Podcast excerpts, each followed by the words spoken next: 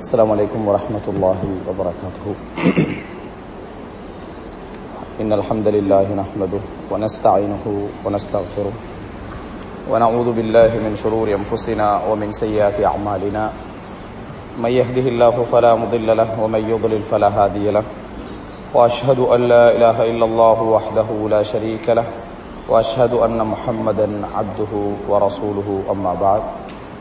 أنبل سفودر فلي تايمار فلي இன்றைய பெண்களுக்கான இந்த மார்க்க வகுப்பிலே திருமணத்துக்கு பின்னால் ஏற்படக்கூடிய உறவுகளும் சட்டங்களும் என்கின்ற தலைப்பில்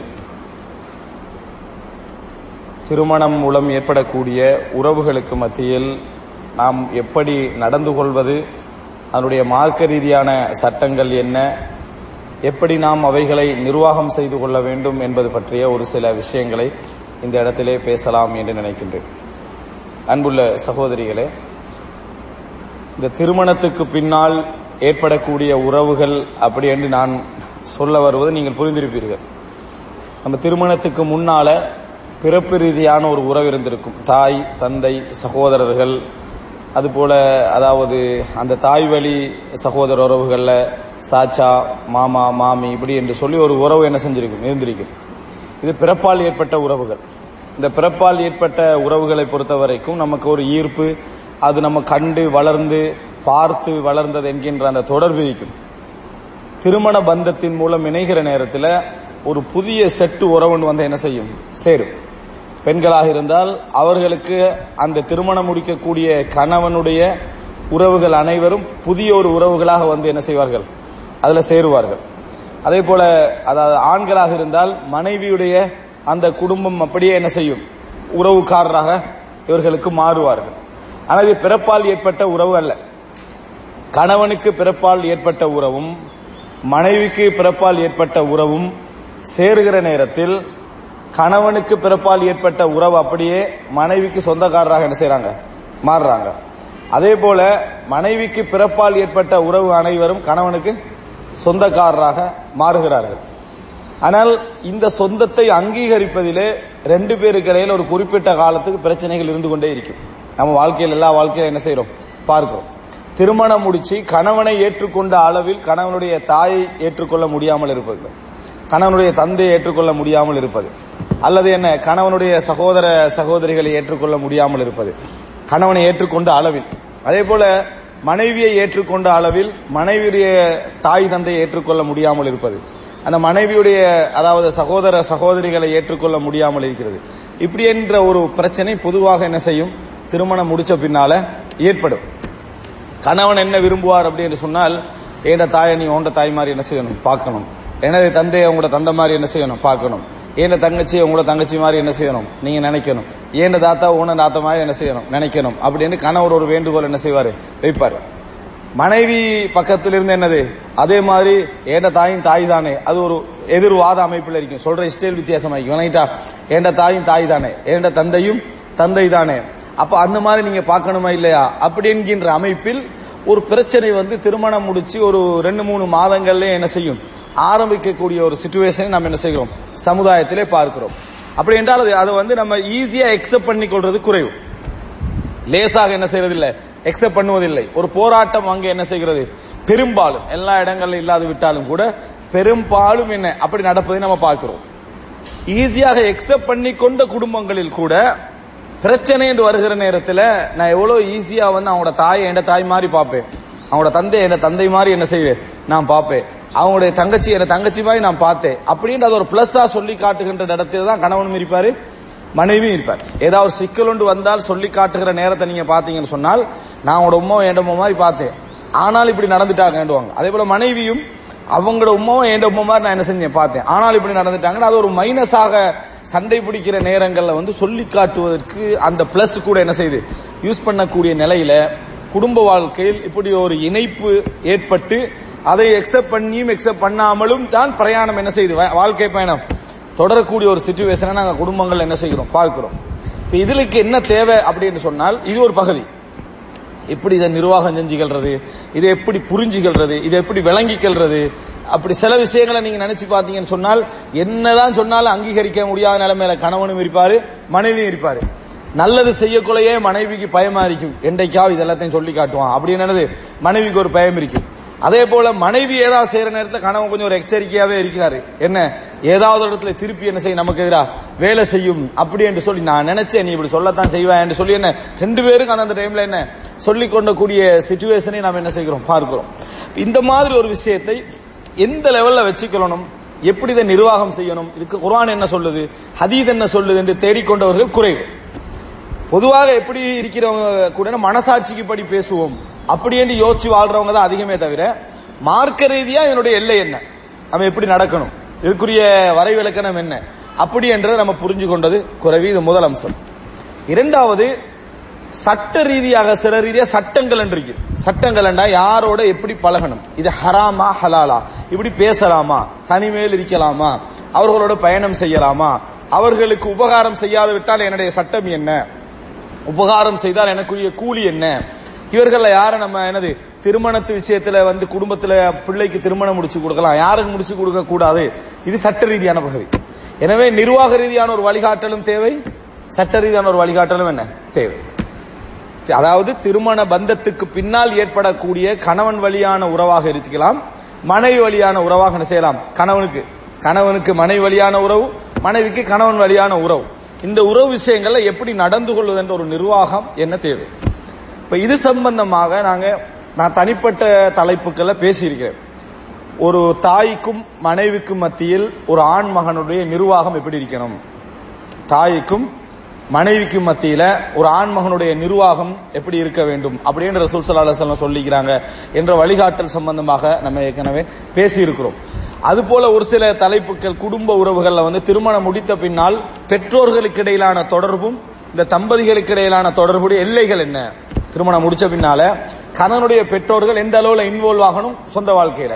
மனைவியுடைய பெற்றோர்கள் எவ்வளவு இன்வால்வ் ஆகணும்? இந்த சொந்த வாழ்க்கையில். அதுக்கு ஒரு எல்லை இது பத்தி என்ன செஞ்சுக்கிறோம்? தனியாக நாங்க பேசி இருக்கிறோம் முடிந்தால் கட்டாயம் நீங்க அந்த விஷயங்களை பாருங்க. அதே போல உறவும் அறிவும் என்ற ஒரு தலைப்பிலையும் பேசி இருக்கிறோம் காரணம் உறவுகளை நிர்வகிக்கிறேன் சொன்னால் எந்த அளவில் எங்களோட அறிவு என்ன செய்யணும்? உறவை பற்றி இருக்க வேண்டும் என்பது சம்பந்தமாக பேசியிருக்கிறோம். இது போன்ற தலைப்புகள் வந்து எங்களோட குடும்ப சம்பந்தமான நிர்வாகத்துடைய அறிவை வளர்க்கும். ஏன்னா நம்ம எல்லாம் பெரும்பாலும் என்னதான் அறிவு நமக்கு சரியா இருந்தாலும் உணர்ச்சிக்கு நம்ம அடிமையாகிடுவோம் திருடுறவனுக்கு தெரியும் இது திருட்டண்டு அப்படியா இல்லையா? திருடுறவனுக்கு தெரியும் இது திருட்டண்டு அவனுக்கு அறிவு இருக்குது. பிரச்சனை வந்து உணர்வுல. பிரச்சனை எங்க இருக்குது? ஆசை. அறிவில் அவனுக்கு கூடாதுன்றே தெரியும். அப்படியே களவெடுக்கிறான் ஆசை. எதுல களவெடுக்கிறான் ஆசையில களவெடுக்கிறான் அப்ப அவனுக்கு வந்து உனக்கு எங்கேயாவது கோர்ட்ல திருடுவது கூடாதுன்னு தெரியாதான்னு யாரும் கேட்கறது இல்லை என்ன திருட்டு கூடாதுன்னு அவனுக்கு தெரியும். அறிவை எது மிகைக்கும்? உணர்வு மிகைக்கும். இந்த உணர்வு மிகைக்காமல் இருக்கிறதுக்கு என்ன செய்து கொள்ள வேண்டும்? எப்படி இருந்தா எங்களோட உணர்வு என்ன செய்யும்? கட்டுப்பாடாக இருக்கும். இதெல்லாம் நம்ம கட்டாயம் குடும்ப வாழ்க்கையில எல்லாம் ஒரு அறுபது வருஷத்துக்கு கூட தெரிஞ்சு பிரயோசனம் இல்லை. விளங்கிட்டா? அந்த அந்த டைம்ல வாழ்ற டைம்ல தெரிஞ்சுக்கணும் அப்படியே நமக்கு அதுக்கு பிறகு தெரிய வந்தால் நம்ம பிள்ளைகளுக்கு அதை சொல்லிக் கொடுப்பதற்கு அது என்ன செய்யும்? ஒரு உதவியாக இருக்கும். இதை நம்ம அடிப்படையாக தெரிந்து கொண்டு நிறைய குடும்ப வாழ்க்கை சம்பந்தமாக மார்க்கம் சொல்லக்கூடிய வழிகாட்டுல நிறைய படிக்கணும்.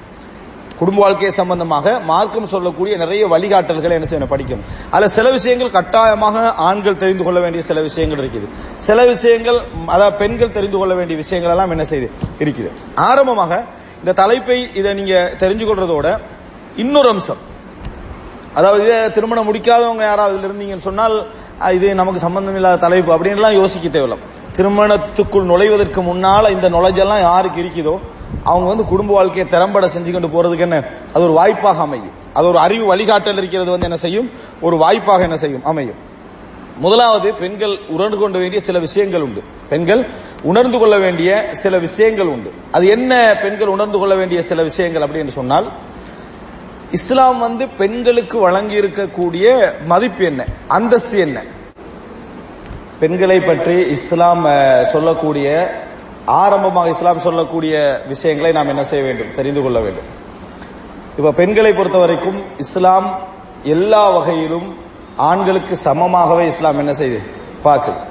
இன்னமன் நிசா உ ஷகாயகோர் ரிஜால் வசூல் சல்லா அலுவலம் சொல்றாங்க பெண்கள் என்பவர்கள் ஆண்களிலிருந்து பிரித்தெடுக்கப்பட்டவர்கள் தான். அதாவது ஈக்குவலானவர்கள் சட்ட ரீதியாகத்தான் அவங்களுக்கு வித்தியாசங்கள் இருக்குதே தவிர ஆண்களுக்கு எப்படி சில சட்டங்கள் வித்தியாசமா இருக்குதோ அதே போல பெண்களுக்கு சில சட்டங்கள் என்ன? வித்தியாசம். இதுதான் வித்தியாசமே தவிர அவர்கள் இவர்களை விட குறைந்தவர்கள் உண்டோ அல்லது இவர்கள் அவர்களை விட உயர்ந்தவர்கள் உண்டோ இஸ்லாம் என்ன செய்யல? சொல்லல. ஆனா அல்லாஹு தாலா குரான் சொல்ற நேரத்தில் நிர்வாக ரீதியான தகுதிகளை நாம் ஆண்களுக்கு என்ன செய்திருக்கிறோம்? கொடுத்திருக்கிறோம். பிமா ஃபத்தல் அல்லாஹு பாதஹும் அலா பாதிம் அபிமாம் ஃபக்கூமின் அம்வாலிஹிம். உடல் ரீதியாக அவர்களுக்கு அல்லாஹு தாலா கொடுத்திருக்கக்கூடிய ஒரு சிறப்பின் காரணம் பலத்தின் காரணமாகவும் அவர்கள் தங்களது சொத்துக்களிலிருந்து செலவழிப்பதின் காரணமாகவும்.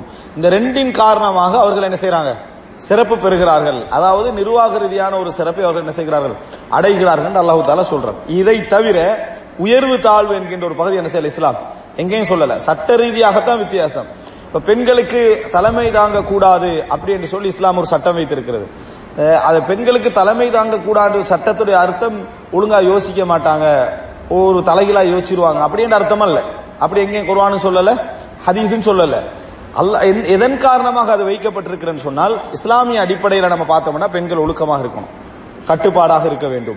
அவங்களுடைய ஒழுக்கம் தான் மிக பிரதானம். அவங்களுடைய அழகுன்றது ஒழுக்கத்துல தான் என்ன செய்யுது இருக்கிறது. அப்படி ஒன்று வைத்திருப்பதனால ஒரு பெண் வந்து நிர்வாகம் செய்யற நேரத்தில் என்ன செய்வான்னு சொன்னால் இந்த ஒழுக்க ரீதியான பிரச்சனைகள் நிறைய என்ன செய்வான் ஒரு பெரிய ஒரு ஆட்சியில் இருந்தாலும் ஒரு நிர்வாக தலைமையில் இருந்தாலும் நிச்சயமா என்ன செய்வாங்க? ஒரு நாட்டை ஆளுகிற இடத்துல அந்த இடத்துல பல ஆண்களோடு உட்கார வேண்டிய நிலைமை பல ஆண்களோடு கலந்து உரையாட வேண்டிய நிலைமை தனிமையில போக வேண்டிய நிலைமை பல சிக்கல் என்ன செய்யும்? அந்த பெண்ணுக்கு உண்டு. எனவே இஸ்லாம் அதை என்ன செய்ய தலைமைத்துவத்தை அந்த இடத்துல தடை செய்து அடுத்தது பெண்களுக்கு இஸ்லாம் அறிவு ரீதியாக ஆண்களை விட குறைந்தவர்கள் எங்கேயும் என்ன செய்யல? சொல்லவில்லை. ஆனால் பெண்கள் உணர்வு ரீதியாக அவசரமாக முடிவெடுக்கக்கூடியவர்கள் இஸ்லாம் சொல்லுது. அறிவு நிறைய இருக்கும். ஆனா முடிவு உணர்வுல தான் என்ன செய்யும்? எடுப்பாங்க. விளங்கிட்டா? ஏதோ ஒருத்தன் வந்து முகத்தை வெறப்பா தீக்கிறவனா அழுகிறவனையும் பார்த்தா எதுக்கு சார்பா முடிவு எடுப்பாங்க தெரியுமா? அழுகுனது சார்பா என்ன செய்வாங்க? முடிவு எடுப்பாங்க இது உணர்வு ரீதியாக அவங்களுக்கு என்ன செய்யும்? இவன் தான் ஏதாவது செஞ்சிருப்பான் யாரா முகத்தை அப்படி வச்சிருக்கிற? ரெண்டு வழக்கு வருது உங்களுக்கு. ஒருத்தர் வந்து அழுதுட்டு வராரு. ஒருத்தர் வந்து முகத்தை வெறப்பா வச்சிருக்கிறாரு. நீங்க உடனே என்ன முடிவு எடுப்பீங்க இயல்புல என்ன வரும் தெரியுமா? இந்த இவன் தான் ஏதாவது செஞ்சுக்கிறான் போல. யாரு? இந்த வெறப்பாய்க்கிறவனை பார்த்து இவன் தான் ஏதாவது செஞ்சுக்கிறான் போல இங்க முடிவெடுக்கிற தன்மை பெண்கிட்ட என்ன செய்யும்? அவசரமா வந்துடும் ஆனா அறிவு ரீதியாக இவனும் செஞ்சிருக்க வாய்ப்பு இருக்கின்றிருக்கும் ஆனா உணர்வு என்ன செய்யும்? அந்த பக்கம் போகும். இதுதான் இஸ்லாம் வந்து அவர்களை என்ன நீங்க நிர்வாக ரீதியாக வர வேண்டாம் என்று சொன்னதுக்கான காரணமே தவிர குறைபாடுகள் இல்லையண்டா அல்லாஹ் குரான்ல சொல்லி காட்டுகிறான் எத்தனையோ மன்னர் மாற வரலாறு அல்லாஹு தாலா குரான்ல சொல்றான் அப்படி சொல்ற நேரத்தில் ஒரு பெண்ணுடைய வரலாறு அல்லாஹு தாலா சொல்றான் சுலைம் இந்த சுலைமான் அலைசலாத்தோட என்ன? அதாவது சுலைமான் அரசு ஆட்சி காலத்துல சிறுக்கு செய்து கொண்டிருந்த ஒரு பெண்ணுடைய ஆட்சி வரலாறு பற்றி அல்லாஹு தாலா சொல்றான். அந்த பெண் வந்து அந்த அமைச்சர்களுடைய எல்லா ஆலோசனைகளையும் தாண்டி யுத்தத்தை தவிர்த்து அந்த கூட்டத்தையே இஸ்லாத்தை தழுவ வச்ச பெண்மணி யாரு? அந்த ஆட்சி ஆட்சியில் உள்ள அந்த பெண்மணி தான். மத்த நுமருதுரே பிறவனுடைய வரலாறுல எடுத்து பாத்தீங்கன்னா எல்லாமே தனது சமுதாயத்தை கொண்டு நெருப்புல போட்ட சமுதாயம் தான். ஆனா இந்த பெண்ணுடைய ஆட்சி என்ன செஞ்சது? அவர்களை இஸ்லாத்துக்கு வர வச்சது. எனவே நிர்வாகம் திறமையாக செய்ய தெரியாது என்பதல்ல. பெண் வந்து தனது வீட்டில் நிர்வாகம். அவள் அந்த நிர்வாகத்தை பற்றி கேட்கப்படுவாள் என்று கூட இஸ்லாம் என்ன செய்ய சொல்லுது? அப்ப உண்மையிலே உலகத்திலேயே நிர்வாகத்திலே மிக சிறந்த நிர்வாகம் சொன்னால் ஒரு வீட்டு நிர்வாகம் செய்யறதான் ஏன்னா அதுலதான் ஜனாதிபதி இருக்க போறார் நீதிபதி இருக்க போறாரு. அப்ப என்ன ஒரு வீட்டை நிர்வாகம் செய்யற பொறுப்பு யாருக்கு? ஒரு பெண்ணுக்கு உண்டு என்று இஸ்லாம் என்ன செய்கிறது? சொல்கிறது. என்றாலும் கூட சில இடங்களில் இஸ்லாம் வந்து அந்த விஷயத்தை வந்து அவர்களுக்கு நிர்வாகத்துக்கு கொடுக்க வேண்டாம் என்று சொன்னதுக்கான காரணம் வந்து பெண்கள் வந்து அறிவு அவர்களுக்கு நல்ல முறையில் இருந்தாலும் கூட சில நேரத்தில் உணர்வுக்கு என்ன செஞ்சிருவாங்க? முக்கியத்துவம் கொடுத்து விடுவார்கள். ரெண்டாவது ஒழுக்கமாக வாழ வேண்டிய ஒரு நிலையில் அவங்க என்ன செய்யறாங்க இருக்கிறதுனால பலவிதமான சிக்கல்கள் அவர்களுக்கு என்ன செய்யும்? உண்டாகும் என்றுதான் காரணமே தவிர வேற எதுவுமே என்ன இல்லை என்பதை நம்ம புரிஞ்சுக்கணும் எனவே இஸ்லாத்தை பெண்களுக்கு வழங்கப்பட்டிருக்கக்கூடிய அந்தஸ்துகளை நம்ம தேடி என்ன செய்யணும்? நிறைய படிக்க வேண்டும். இதோடு அப்படி நம்ம படிச்சுட்டோம் என்று சொன்னா நமக்குரிய முக்கியத்துவத்தை நம்ம விளங்கிக் கொள்வோம். நமக்குரிய முக்கியத்துவத்தை நாங்கள் புரிந்து கொள்வோம். அன்புள்ள சகோதரிகளே தாய்மார்களே இந்த குடும்ப வாழ்க்கை அப்படி என்று இணைகிற நேரத்திலே நாம பார்க்கிற முதலாவது ஒரு பெண்ணுக்கு வரக்கூடிய அதாவது சிக்கல் அல்லது ஒரு ஆணுக்கு வரக்கூடிய சிக்கலும் என்ன அப்படி என்று சொன்னால் இந்த குடும்பத்தில் இருக்கக்கூடிய தாய் தந்தை விஷயத்துல தான் பெரும்பாலான சிக்கல் என்ன செய்யும்? ஏற்படும். திருமணம் பேசுற நேரத்திலேயே அதாவது மாப்பிள்ளையை பார்க்கிற நேரத்தில் அவருடைய உம்மா மாப்பன் சேர்த்து பார்ப்பாங்க. அப்படித்தானே? அவங்களுடைய தாய் தந்தையும் சேர்த்து பார்ப்பாங்க. ஏன் தாய் தந்தை பெண் சைடால பார்க்கிற நேரத்தில் அதை ஸ்பெஷலா பார்ப்பாங்க? காரணம் ஏன் மகள் வாழ போற வீடு அப்படின்னு அதை முதலாவது கொஞ்சம் ஸ்பெஷலா பார்ப்பாங்க. என்ன காரணம் என்று சொன்னால் அவர்களுடைய தாய் தந்தை போன்று இருக்க வேண்டிய ஒரு நிலம் என்ன செய்யும்? அவருடைய வீட்டில போய் இருக்கிற நேரத்தில் ஏற்படும். இதையும் சேர்த்து பார்க்கக்கூடிய ஒரு நிலை ஒரு சமுதாயத்தில் நம்ம என்ன செய்கிறோம்? வாழ்ந்து கொண்டிருக்கிறோம். இப்ப இதுல வந்து சட்ட ரீதியாகவும் உணர்வு ரீதியாகவும் ஒரு சில வழிகாட்டல்கள் நம்ம என்ன செய்யணும்? கட்டாயம் தெரிஞ்சிருக்கணும். எப்பயும் நம்ம புரிஞ்சுக்கொள்ளணும். நமக்கு யார் நம்மளை பெற்றெடுத்தார்களோ அவர்கள் தான் நமது தாய். நாம் பெறுவதற்கு யார் காரணமாக இருந்தார்களோ அவர்கள் தான் தந்தை. தந்தை மாதிரி தாய் மாதிரி என்று யாருமே என்ன? இல்ல. தாய் மாதிரி தந்தை மாதிரி என்று உலகத்துல யாரும் இல்லை. தாய் தந்தை அவ்வளவுதான். அந்த மாதிரி எல்லாம் என்னது உலகத்துல? இல்லை. மாதிரி எப்பயும் வேற மாதிரி அது ஒரு நிலைமை வந்துடும் தாய் தந்தை தான் தாய் தந்தை. உலகத்துல வந்து அது கணவனுடைய தாய் தந்தையாக இருந்தாலும் அவர்களை தாய் தந்தை இஸ்லாம் என்ன செய்யல? சொல்லவில்லை. அதே போல மனைவியுடைய தாய் தந்தையாக இருந்தாலும் தாய் தந்தை இஸ்லாம் என்ன செய்யல? சொல்லவில்லை. அவர்களுடைய யார் யாரை பெற்றெடுத்தார்களோ அவர்களுக்கு தான் அவர்கள் தாய் தந்தை வேண்டும் மற்றவர்களுக்கு அவர்கள் தாய் தந்தை அல்ல.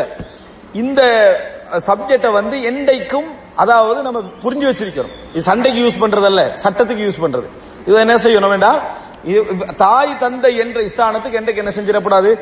பெற்றவர்களை தவிர வேற யாரும் என்ன செய்யக்கூடாது? நம்ம கொண்டு போகக்கூடாது. அவரவர்கள் தான் தாய் தந்தை. உன எனக்கு தாய் உனக்கு தாய். அது மாதிரி நீங்களும் என்ன? அது உங்களோட தாய்னா எனக்கு தாய் மாதிரி தானே இந்த மாதிரியான வார்த்தைகள் என்ன செய்யும்? ஒரு கால நீ தாய் மாதிரியா பாக்குறேன் அடுத்த கேள்வியை உங்களுக்கு கொண்டு வந்து என்ன செய்யும்? உண்டாக்கும். யாரும் தாய் தந்தை ஆக முடியாது. அதே போல மகள் மாதிரி அப்படின்னு ஒன்றில் உலகத்துல. அல்லது மகன் மாதிரி அப்படின்ற உலகத்தில் ஒன்று இல்லை. மகன்டா மகன் தான் மாதிரி எல்லாம் உலகத்தில் என்னது? ஒன்றும் இல்லை. அப்படி எனவே மகன் மகள் என்ற இடத்துல நம்ம யாரை பெத்தோமோ அவர்கள் தான் என்ன செய்யணும்? அல்லாவே குரான்ல சொல்றான் இன் உம்மஹாத்துகும் இல்லல்லா இவ்வளதினகும் அவர்களை யார் பெற்றார்களோ அவர்கள் தான் அவர்களது தாய்மார்கள். அவர்களை யார் பெற்றார்களோ அவர்கள் தான் அவர்களது தாய்மார்கள் அப்படின்னு அல்லாஹு தாலா குரான்ல என்ன செய்யறான் சொல்லி காட்டுகிறான். எனவே இந்த இடத்துல நம்ம இயல்பாகவே புரிஞ்சு கொள்ளணும் உலகத்துல இந்த இடத்துக்கு பெற்றோர்களை தவிர வேற யாரும் வர முடியாது. இந்த இடத்துக்கு பிள்ளைகளை தவிர வேற யாரும் எனது வர முடியாது. இது தாய் தந்தை வழி அதை எனது கணவன் வழி சொந்தம் நம்ம மாமி மாமான்னு சொல்றோம். இது எனது மனைவி வழி சொந்தம் நம்ம மாமி மாமான்னு சொல்றோம். அவர்களுக்கு என் மீது உள்ள கடமை அரபுல சொல்வார்கள் இதுக்கு முசாஹரான்னு சொல்லி. முசாஹரான்னு சொன்னால் திருமண பந்தத்தின் மூலம் ஏற்பட்ட உறவு.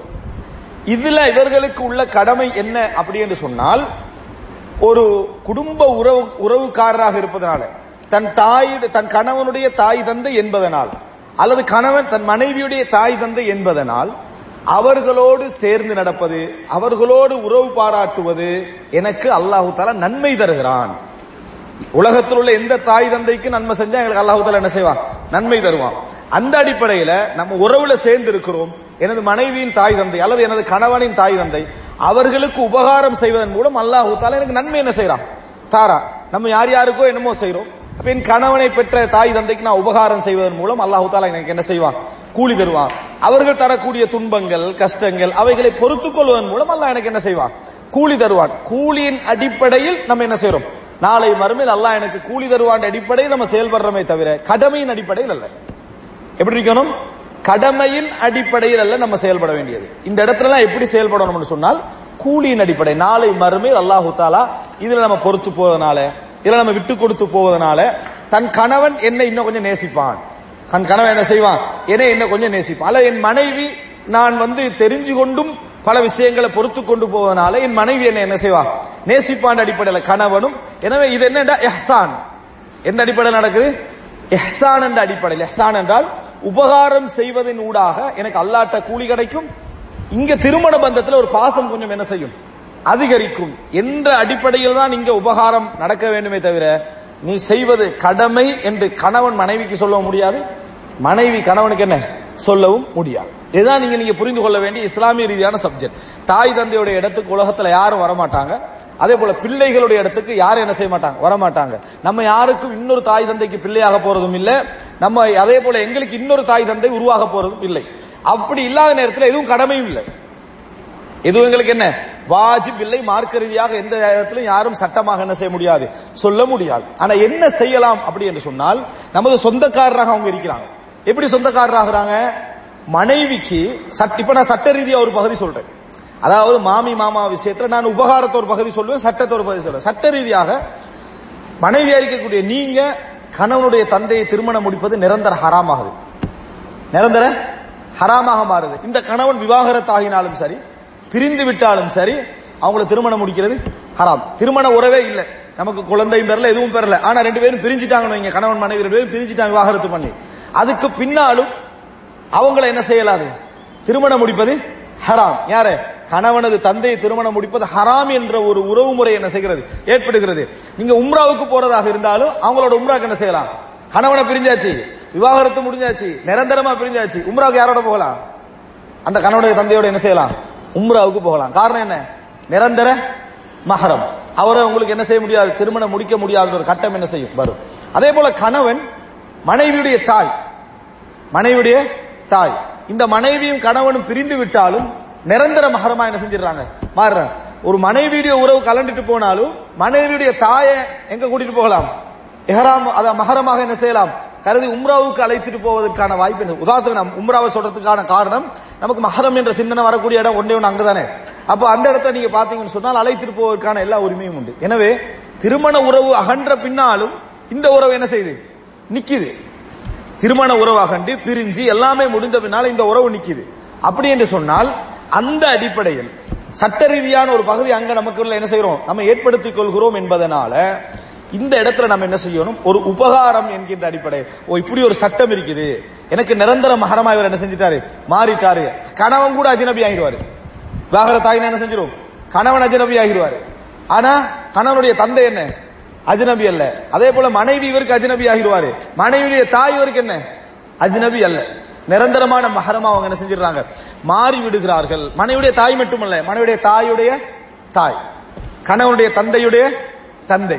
இவர்களா என்ன செஞ்சிடறாங்க? அஜ்னபியாக மாறி விடுவதை நம்ம என்ன செய்கிறோம்? பார்க்கிறோம். எனவே இந்த அடி- அடிப்படையில் நீங்க என்ன நினைக்கணும் என்று சொன்னால் இங்க நடந்து கொண்டிருப்பது உபகாரம்.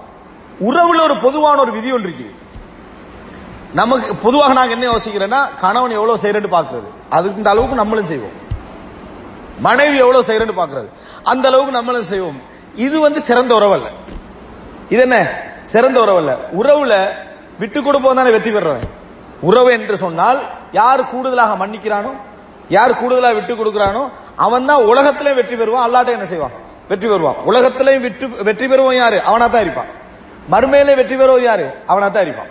உலகத்திலையும் உறவுல நீங்க உறவோடு எப்படி வாழ்வது? நிறைய பேருடைய கேள்வி என்ன வரும்டா? ஒரே சண்டை நடக்குது ஒரே பிரச்சனை குடும்பத்தோட பிரச்சனை இதுல எப்படி நிர்வாகம் செய்து? இதுல எல்லாம் தனிப்பட்ட ரீதியா தலையிட்டு நீங்க நிர்வாகத்துல எல்லாம் ஒண்ணும் முடிக்கலாது ஒரே ஒரு விஷயம் தான் சொல்லலாம். அல்லாஹு தாலா இந்த கேள்வியை கேட்கிற அளவுக்கு உங்களே வச்சதெல்லாம் நீங்க நல்ல மனுஷன்றதுனாலதான் அவன் கேட்காமே இருக்கிறான்னு சொன்னால் அவன்கிட்ட ஒரு கெட்ட குணம் இருக்க போய் தான் அவனை கேட்காம எல்லாம் வச்சுக்கிறான். சோ உங்களுக்கு தந்த நல்ல குணத்தை நீங்க யூஸ் பண்ணுங்க. உங்களுக்கு தந்த நல்ல குணத்தை நீங்க என்ன செய்ய? யூஸ் பண்ணுங்க. நல்ல குணத்தை யூஸ் பண்றேன் என்ன அல்ல எனக்கு ஒரு அறிவை தந்திக்கிறான் ஒரு பண்பை தந்திக்கிறான். அவனுக்கு அறிவை கொடுக்கல பண்பை கொடுக்கல. நான் அவனை போல ஆகணும்ன்றதை விட ஒரு அவ நியாயம் இருக்குதா நான் விட்டு கொடுக்கிறேன். என் அறிவு அதை சொல்லுது. என் பண்பு அதை சொல்லுது. என் அறிவும் எனது பண்பும் எனது ப- நான் வளர்க்கப்பட்ட பண்பாடும் எனக்கு விட்டு கொடுக்கிறதையும் மன்னிச்சுட்டு போறதையும் என்னை தூண்டுது. அப்படி நம்ம நடந்து கொண்டோம் என்றால் அது குடும்பத்தை அடையாளப்படுத்தும். நமது கௌரவ நமது மரபை அடையாளப்படுத்தும். நமது சொந்தங்களை அடையாளப்படுத்தும். நான் யார் எனது பண்பு என்னத்தை அடையாளப்படுத்தும். அதனாலதான் ரசூல் சல்லா அலுவலம் சொன்னாங்க அண்ணா சுமாதின் மக்கள் என்பவர்கள் இந்த நிலத்தில் இருந்து கிடைக்கக்கூடிய கனிய வளங்கள் போன்றவர்கள். ஹியாரஹும் ஹியாரஹும் ஃபில் ஜாஹிலியா இதா ஃபக்ஹு. இஸ்லாத்துல சிறந்தவர்கள் யார் தெரியுமா? ஜாகிலிய காலத்தில் எவர்கள் சிறந்தவர்கள் அவர்கள் தான் நாங்க சொல்லுவாங்க எப்படி அது? இஸ்லாத்துக்கு வந்த பின்னால் சிறந்தவர்கள் யாருன்னா ஜாகிலிய காலத்துல சிறந்தவர்களாக இருந்தார்களே அவர்கள் தான் நாங்க. காலம் அவர்களை மாத்தல. இஸ்லாத்துக்கு முன்னாலும் அவங்க அப்படித்தான்.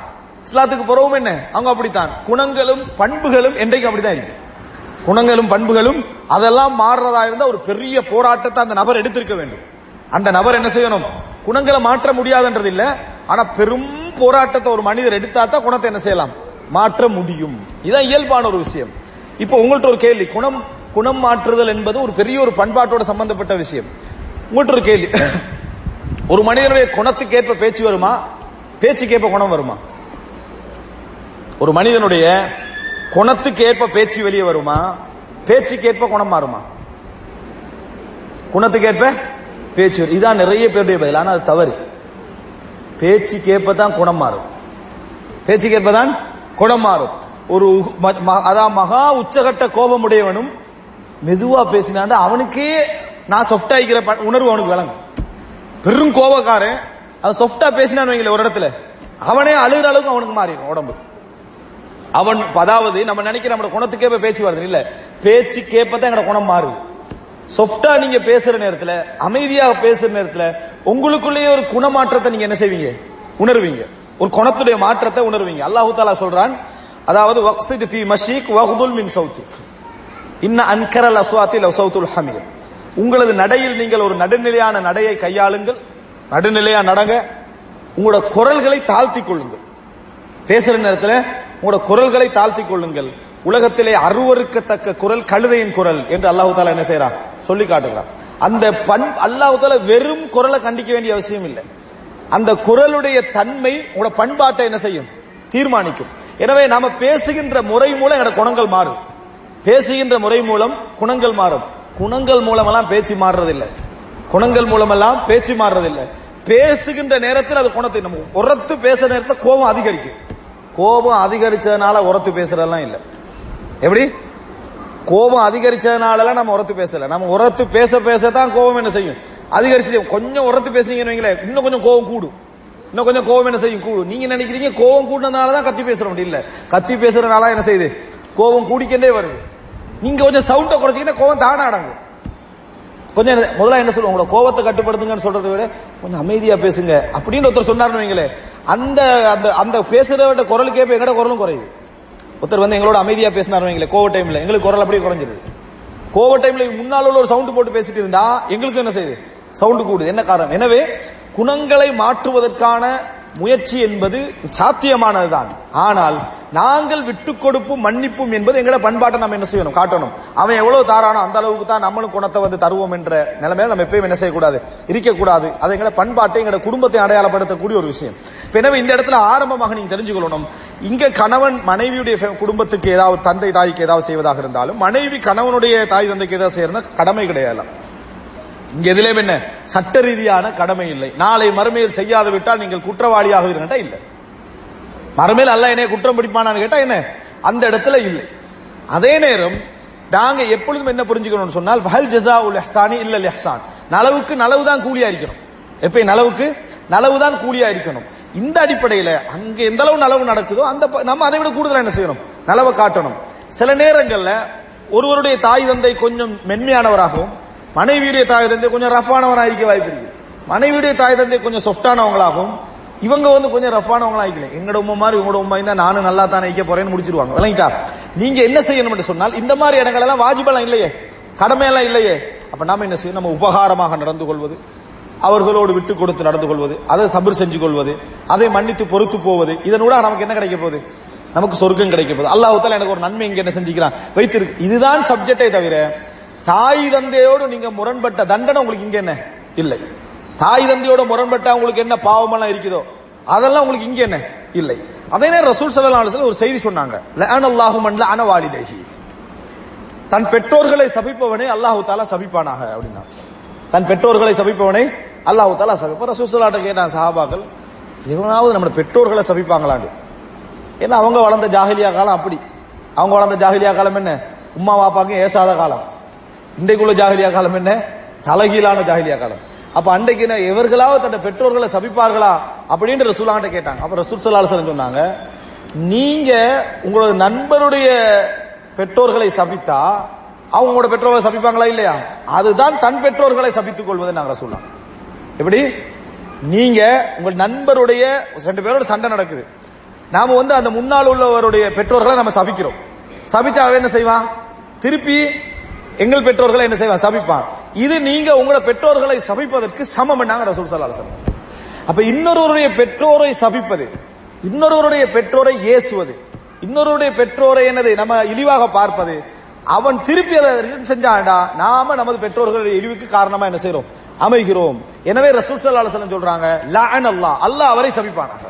பெற்றோருக்கு ஏச்சி வாங்கி கொடுக்கறதுக்கு எது காரணமாய்க்குதோ அவர் அல்லாஹ் தாலா என்ன செய்யட்டும்? சபிக்கட்டும். அப்ப நம்ம இன்னொரு விஷயத்தை கவனத்தில் கொள்ளணும். நம்ம செய்யற செயல்பாட்டின் ஊடாக என் பெற்றோர்களுக்கு ஏச்சி வந்து விழுமா?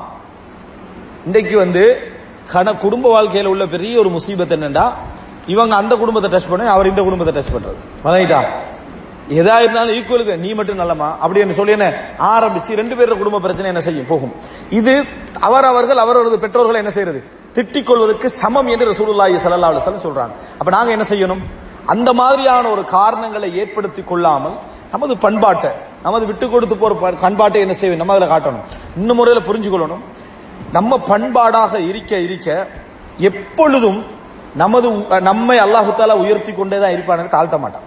இந்த விட்டு கொடுப்பின் மூலம் அல்லாஹு தாலா நம்மளை உயர்த்தி கொண்டே இருப்பானே தவிர தாழ்த்த மாட்டான் என்பதை நம்ம என்ன செய்ய வேண்டும்? எப்பொழுதும் நம்ம புரிந்து கொள்ள வேண்டும். எனவே இதை நம்ம அடிப்படையாக வைக்க வேண்டும். அடுத்தது இந்த கணவன் மனைவியுடைய இந்த குடும்ப வாழ்க்கையில வரக்கூடிய ஒரு சட்ட ரீதியான ஒரு சிக்கல்ல ஒன்றுதான். சட்ட ரீதியான ஒரு சிக்கல்ல ஒன்றுதான் என்னன்னு சொன்னால் அவர்கள் இந்த அதாவது இவர்களுடைய தாய் தந்தை அவர்களுடைய தாய் தந்தை. இப்படி என்று வரக்கூடிய இந்த இதுல வந்து கணவன் என்ன செய்வார் என்று சொன்னால் இது ஒரு மார்க்க ரீதியான வாஜிப் மாதிரி என்ன செய்யறது காட்டக்கூடிய தன்மைகள் நிறைய குடும்பங்களை நடக்குது. மார்க்க ரீதியான ஒரு கடமை. அப்படி செய்யாட்டி உனக்கு பெரும் பாவம் என்ற மாதிரி நடக்குது. அப்படி அவர்கள் சொல்லக்கூடாது. அப்படி என்ன செய்யக்கூடாது? சொல்லக்கூடாது. காரணம் மார்க்கம் என்று வந்தால் அதுக்கு குர்ஆன் சுன்னால இருந்த ஆதாரத்தோடு தான் என்ன செய்யணும்? சொல்லணும். சட்ட ரீதியாக நம்ம சொல்வதாக இருந்தால் அதை வந்து குர்ஆன் சுன்னாவுடைய ஆதாரத்தோடு தான் நம்ம சொல்ல வேண்டும். அதே போல ஒப்பிடுகிற நேரத்தில் இது வந்து கணவன்மார்கள்ட்ட கூட இந்த மாதிரியான தவறுகள் நிகழும். நீங்க அதை சொல்லணும். எதையும் சண்டை பிடிச்சு சொல்லக்கூடாது. விளங்கப்படுத்தி என்ன செய்யணும்? சொல்லணும். என்ன சொல்லணும்? சிலர் சொல்லுவாங்க சில கணவன் உம்மா உம்மாவா நீ ஆண்டு வந்தா எனக்கு உம்மா தான் ஃபர்ஸ்ட் அப்படின்னு சொல்லி என்ன ஒரு அது வளமே எல்லாம் சொல்ற டயலாக் அப்படின்னு சொல்லுவார்கள். இது வந்து தவறான ஒரு அணுகுமுறை. ஏன் தெரியுமா? இது வந்து உலகத்துல அன்பு பாசம் எல்லாம் படிமுறை வச்சு பார்க்கல நீ ஃபர்ஸ்ட் அப்புறம் செகண்ட் அப்புறம் தேர்ட் அப்புறம் ஃபோர்த் இப்படி பாக்குறதுக்கு இல்ல உலகத்துல. முதலாவது நீ அதுக்கப்புறம் அடுத்த ரெண்டாவது அதுக்கப்புறம் மூணு இப்படியா பாசம் காட்டுற உலகத்துல. அப்படியெல்லாம் உலகத்துல என்ன செய்யலாது? அப்படி ஒரு சிஸ்டம் உலகத்துல இல்ல. மனைவியுடைய பாசம் என்பது ஒரு தரம். அது வித்தியாசமான ஒரு தரம். கணவனுடைய பாசம் என்றது அது ஒரு வித்தியாசமான தரம். அதே போல தாயுடைய தந்தையுடைய பாசம் என்பது அது ஒரு வித்தியாசமான ஒரு தரம். இதெல்லாம் கம்பேர் பண்ணி ஃபர்ஸ்ட் செகண்ட் பாக்குறன்றது இல்ல. சில நேரங்கள்ல மனைவி எல்லா இடத்துலயும் ஃபர்ஸ்டா இருப்பா. சில நேரங்களில் கணவன் ஃபர்ஸ்டாக என்ன செய்வாங்க? தாய் தந்தையை விட கணவன் ஃபர்ஸ்டாக இடம் இருக்கு தன் தாய் தந்தையை விட கணவனுக்கு முதலில் என்ன செய்யணும்? கொடுக்கணும். உதாரணமா உம்மா வாப்பாங்க சொல்ற நீ அந்த இடத்துக்கு போகணும் ஒரு இடத்துக்கு போகணும்ன்றான். கணவன் சொல்றாரு போகக்கூடாது. இங்க யார் ஃபர்ஸ்ட் கணவன் தான் பெஸ்டா வருவார். இஸ்லாமிய அடிப்படையில கூட கணவன் தான் பெஸ்டா வருவார்.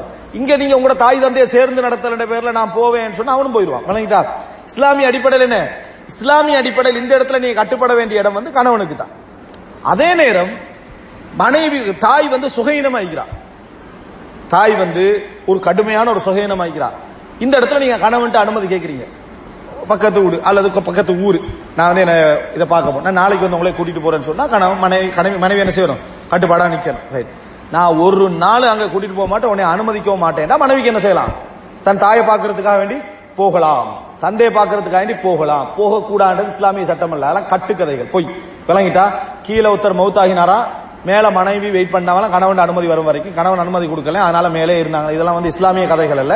இதெல்லாம் பொய்யான கதைகள். விளங்கிட்டா? இதெல்லாம் பொய்யான கதைகள். அதே போல இந்த பாத்திமா ரதியுல்லாவுக்கு முன்னாலேயே விறகு வெட்டியிலேயே மனைவி யாரோ சொர்க்கம் போற மாதிரி ஒரு கதை ஒன்று என்ன செஞ்சாங்க? பரத்திக்கின்ற. அதெல்லாம் பொய்யான கதைகள். விளங்கிட்டா? அதுக்கு இஸ்லாத்துக்கும் சம்பந்தம் எல்லாம் இல்லை. இஸ்லாம் வந்து என்ன? ஒரு ஒரு குருட்டுத்தனமான நம்பிக்கையில என்ன செய்யல? இஸ்லாம் தூண்டல. விறகு வெட்டியுடைய மனைவி இதுக்கு பாத்திமா ரதியுல்லாவோட குடும்பத்தை விட சொர்க்கம் போறனா இது என்ன கதை? இது ரசூலாங்க முன்மாதிரி யாரு? ரசூலாங்க பாத்திமா சொன்னாங்க ச- என்ன?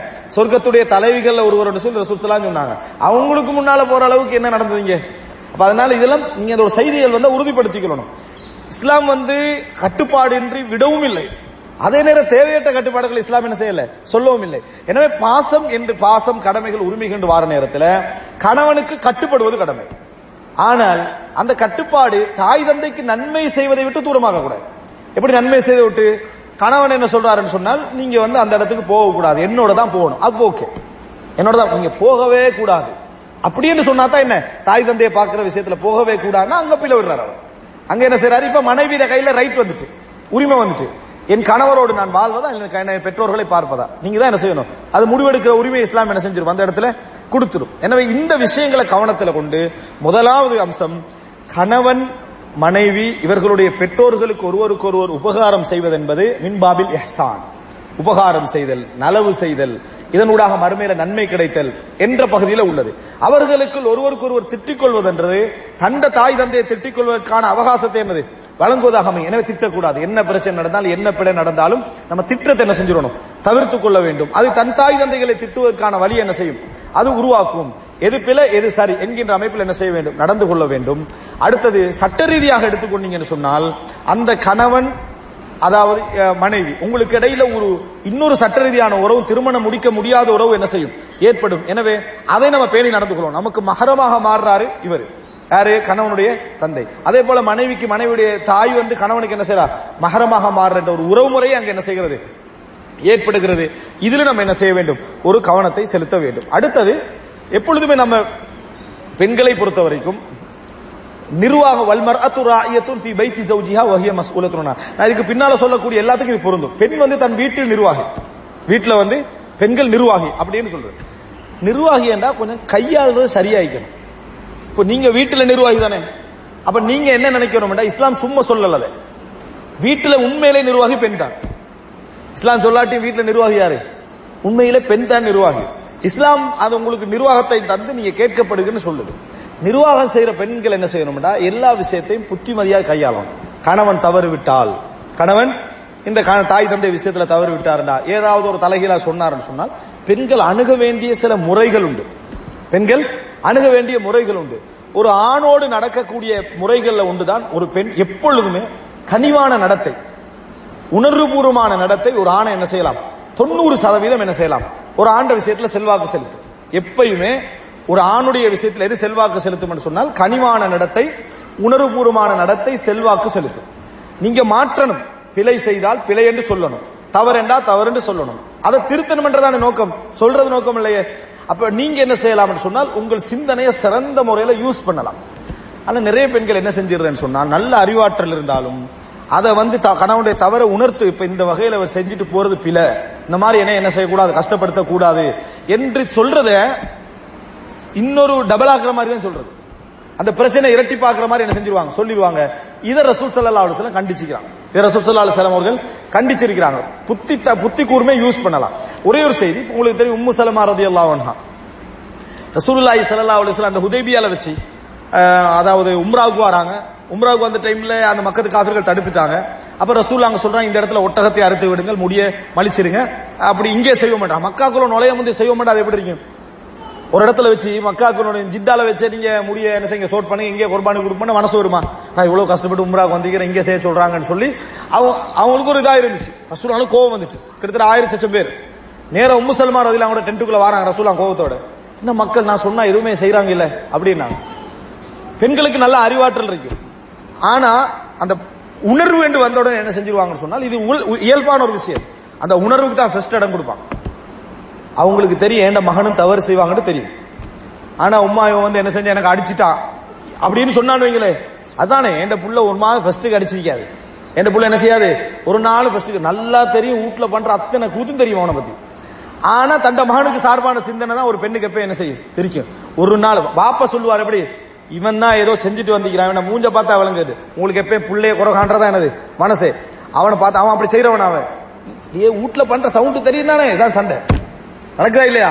ஒவ்வொரு ரூட்ல கட்டைசில புள்ள காண்டி வாடி போடி அந்த சண்டை வரைக்கும் போய் எங்கேயோ போய் நிற்கும் ஆனா அந்த பெண் வந்து அந்த புள்ளைக்கு சார்பா தான் இருப்பா. அல்லாஹ் அது ஒரு நலவுக்காக கொடுத்திக்கிறான் அந்த உணர்வை. அந்த உணர்வை அல்லாஹ் தாலா எதுக்கு கொடுத்திக்கிறான் ஒரு நலவுக்காக கொடுத்திருக்கிறான் அதாவது அந்த குடும்பத்தை அணைச்சி கணவனை அணைச்சி அந்த குடும்பத்தை எல்லாம் சேர்த்து போகக்கூடிய ஒரு பாச உணர்வு தான் அது.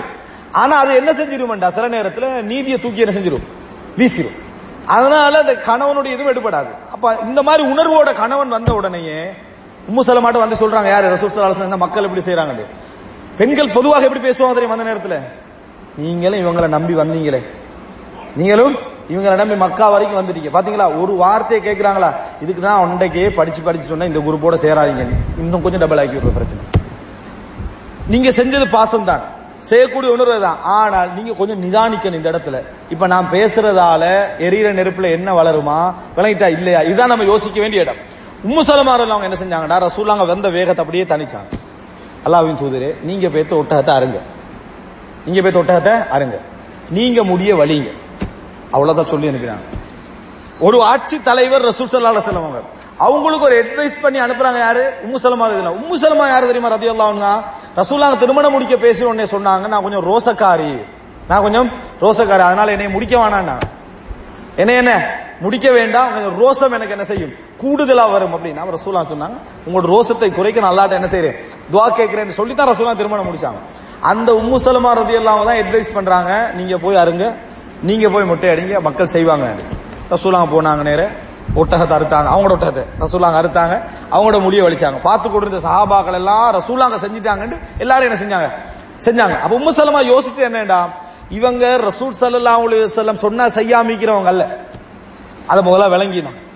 ரசூல் சார் சொன்னா செய்யாம இருக்கிறவங்க அல்ல அவங்களுக்கு செய்யலாம் இருந்த என்னன்னா ரசூலாங்க செய்யாம இருக்கிறாங்களே. மத்தவங்களுக்கு எல்லாம் செய்ய சொல்ற ரசூலாங்க செய்யல. அது எப்படி என்ற மாதிரி அவங்க இருந்தாங்க. எனவே அதுக்கு வழிகாட்டினாங்க நடந்துச்சு. எனவே நாங்க எப்பயும் மனதில் வச்சுக்கொள்ள வேண்டிய ஒரு பிரதானமான ஒரு அம்சம் த- அதாவது அநீதி என்ற அமைப்பில் உங்களுக்கு எதுவும் விளங்கிட்டேன்னு சொன்னால் கணவனிடத்துல ஒரு நாள் இரண்டு நாள் மூன்று நாள் இங்கிதமாக அதை எடுத்து சொல்லக்கூடிய பண்பாட்டை நம்ம உருவாக்கினோம் என்று சொன்னால் ஒரு 75% சதவீதமான குடும்பங்கள்ல இது வேலை செய்யும். ஒரு கணவனை எடுத்துக்கிட்டா தொண்ணூறு சதவீதம் இங்கிதமாக நடந்து அது எடுபடும். பத்து சதவீதம் இருபத்தஞ்சு சதவீதம் சில பிரச்சனைகள் இருக்கத்தான் செய்யும். அது நம்ம எக்ஸப்ஷனல் விதிவிலக்கு. ஆனால் பொதுவாக இது என்ன செய்யும்? அதாவது சக்சஸ் ஆகக்கூடிய ஒரு விஷயம் என்பதை நம்ம ஆரம்பமாக என்ன செய்ய வேண்டும்? தெரிந்து கொள்ள வேண்டும். இதை விட கொஞ்சம் நான் விரிவாக சட்டங்களோடு நான் சொன்ன தலைப்பில் என்ன செஞ்சுக்கிறேன்? பேசிக்கிறேன். நீங்க அதில் பார்த்துக்கலாம். அடுத்தது சப்ஜெக்ட் என்ன அப்படின்னு சொன்னால் கணவன் மனைவி அந்த அந்த திருமண உறவுக்கு பின்னால் ஏற்படக்கூடிய ஒரு உறவு தான் கணவனுடைய சகோதரர்கள். கணவனுடைய சகோதரர்கள் கணவனுடைய சகோதரிகள். கணவனுடைய சகோதரர்கள் கணவனுடைய சகோதரிகள்.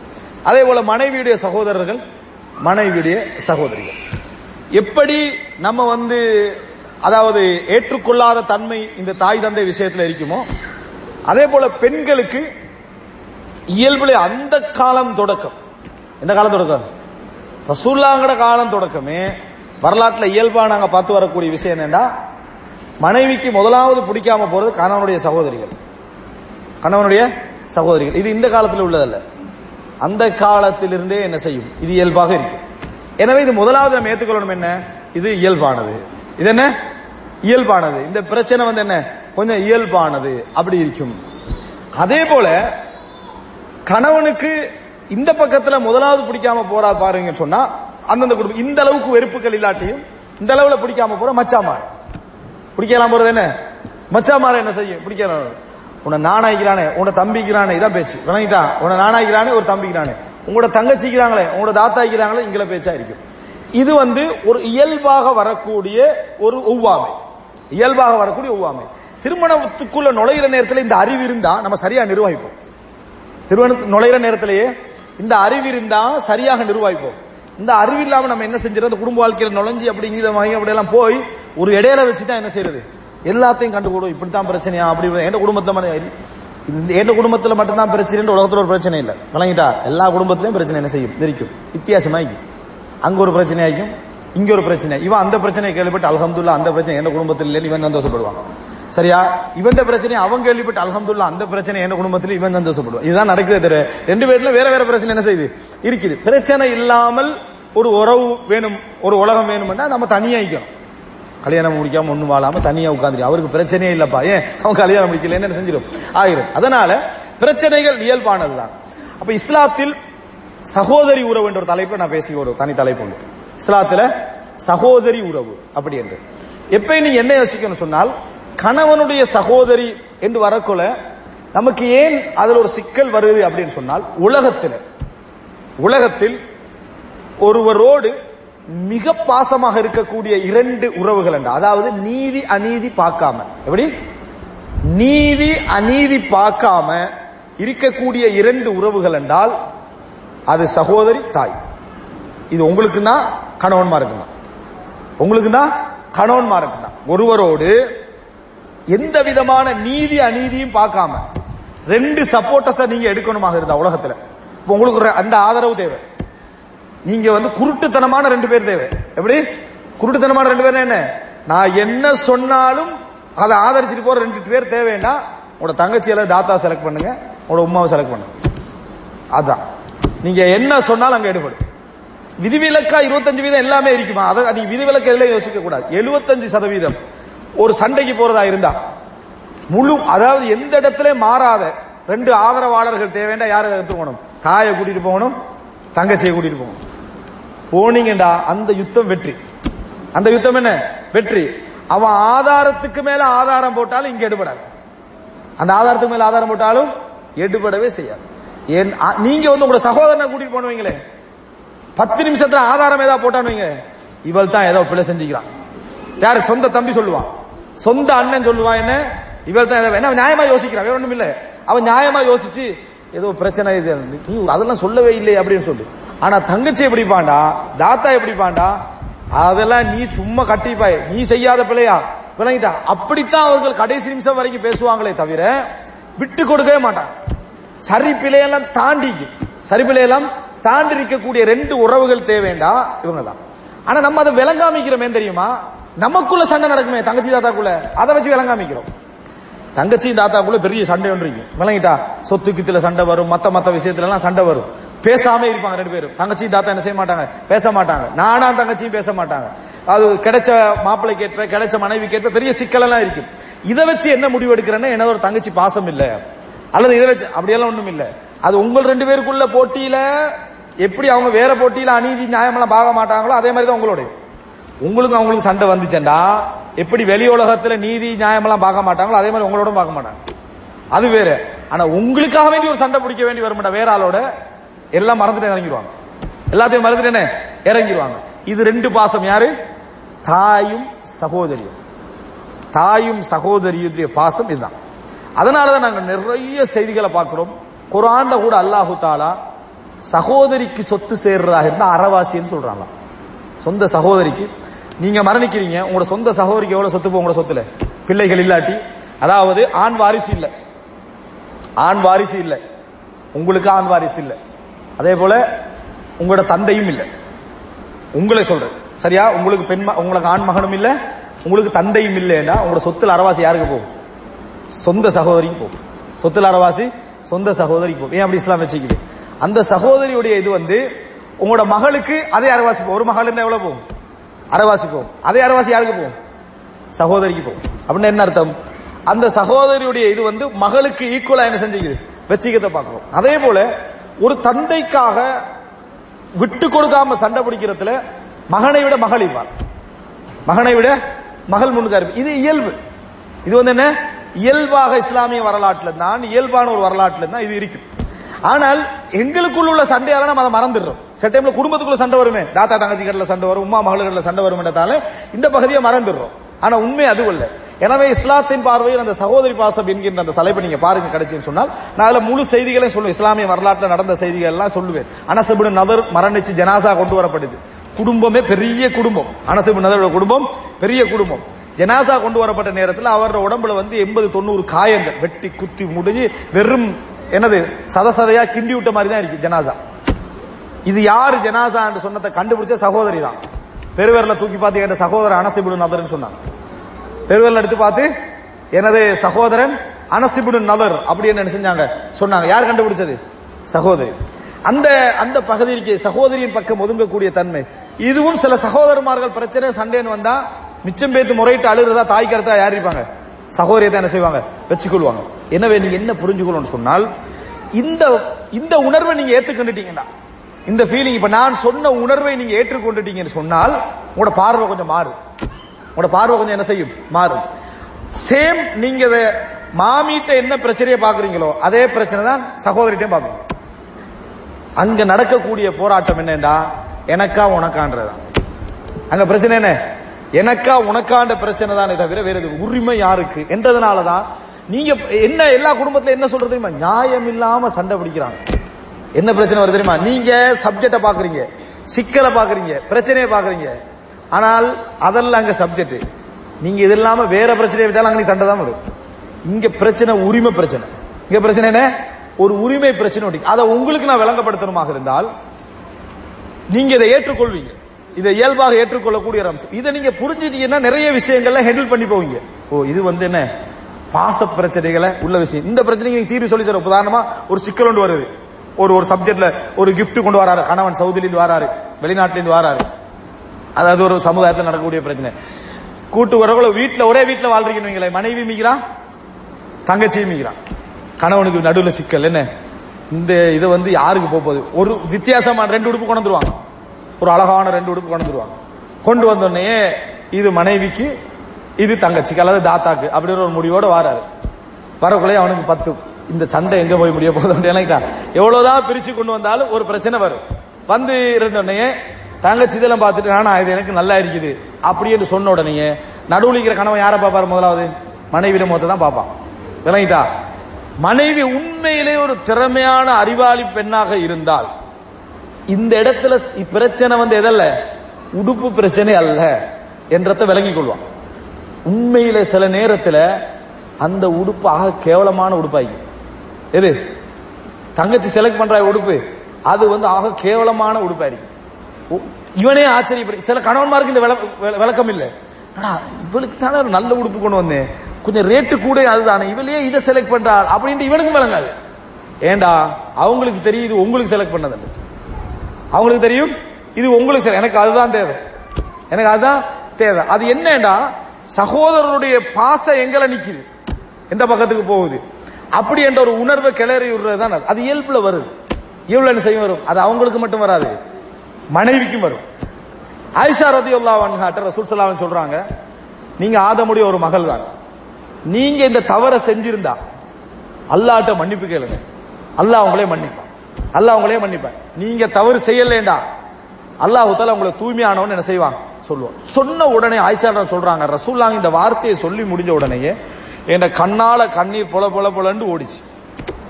ரசூலாங்க ஏதாவது பிள்ளையா சொன்னாங்களா? ரசூல்லாங்க சரியா தான் சொன்னாங்க. ஆனா ஆயிஷா ரதில் அவங்களுக்கு கண்ணால கண்ணீர் ஓடிச்சு. ஆயிஷா அவங்களுக்கு இந்த ரசூலா இந்த வார்த்தையை சொன்ன உடனே ரசூலாங்க நீதியா பேசினாங்க. ஆனா ஆயிஷா கண்ணால கண்ணீர் ஓடிச்சு. முடிஞ்சது. அதுக்கப்புறம் அல்லாஹு தாலா ஆயிஷா எல்லாம் தூய்மையானவங்க என்று சொல்லி குரான் வசனத்தை இறக்கி வைக்கிறான். அப்ப தாயும் தந்தையும் சொல்றாங்க எலும்பி ரசூலாங்களுக்கு தேங்க்ஸ் பண்ணுங்க நன்றி சொல்லுங்க. ரசூலாங்களுக்கு தேங்க்ஸ் பண்ணுங்க நன்றி சொல்லுங்க. அப்ப ஆயிஷா என்ன சொன்னாங்க? இவருக்கே நான் நன்றி சொல்லணும்னு கேட்டாங்க. இவருக்கே நான் நன்றி சொல்ல நான் என் அல்லாவுக்கு நன்றி சொல்லணும். இவருக்கு நான் நன்றி சொல்ல வேண்டிய அவசியம் இல்ல. என்ன ரசூலாங்க அப்படி ஒரு பிழை செஞ்சாங்க?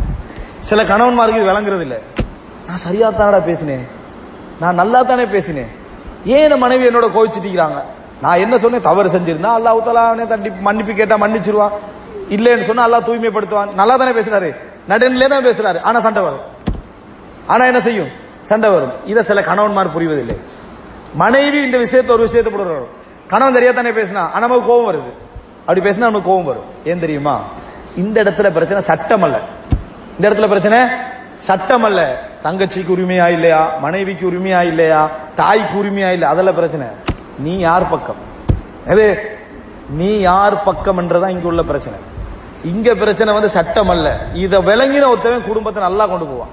இதை விளங்கின ஒருத்தன் என்ன செய்வான்? விளங்கின ஒரு மனைவியா இருந்தாலும் கொண்டு போவா. விளங்கின ஒரு கணவனாக இருந்தாலும் கொண்டு போவான். இங்க பிரச்சனை நீ யார் பக்கம் என்றதான் பிரச்சனை. இந்த இடத்துல ஆயிஷாருல நாங்க விரும்பின என்ன தெரியுமா? இப்ப அல்லாஹ் தாலா தூய்மைப்படுத்தின பிறகு உலகத்தில் உள்ள எல்லாரும் என்ன சொல்லுவாங்க? ஆயிஷா பார்த்து தூய்மையானவங்க தான் ஆதாரம் இங்கதா இல்லையா? தூய்மையானவங்க தான். இப்ப ரசூல் சல்லா அலுவலம் தூய்மையானவங்க சொல்லி அர்த்தம் இல்லை. அதான் எல்லாரும் சொல்றாங்க எல்லாரும் தூய்மையான சொல்றாங்க ஆயிஷா என்ன விரும்பினாங்கடா? ஆயிஷாவே ஒரு நாள் நீங்க அப்படி செஞ்சிக்க மாட்டீங்க. ஒரு நாளும் நீங்க அப்படி செஞ்ச அது எனக்கு தெரியும்.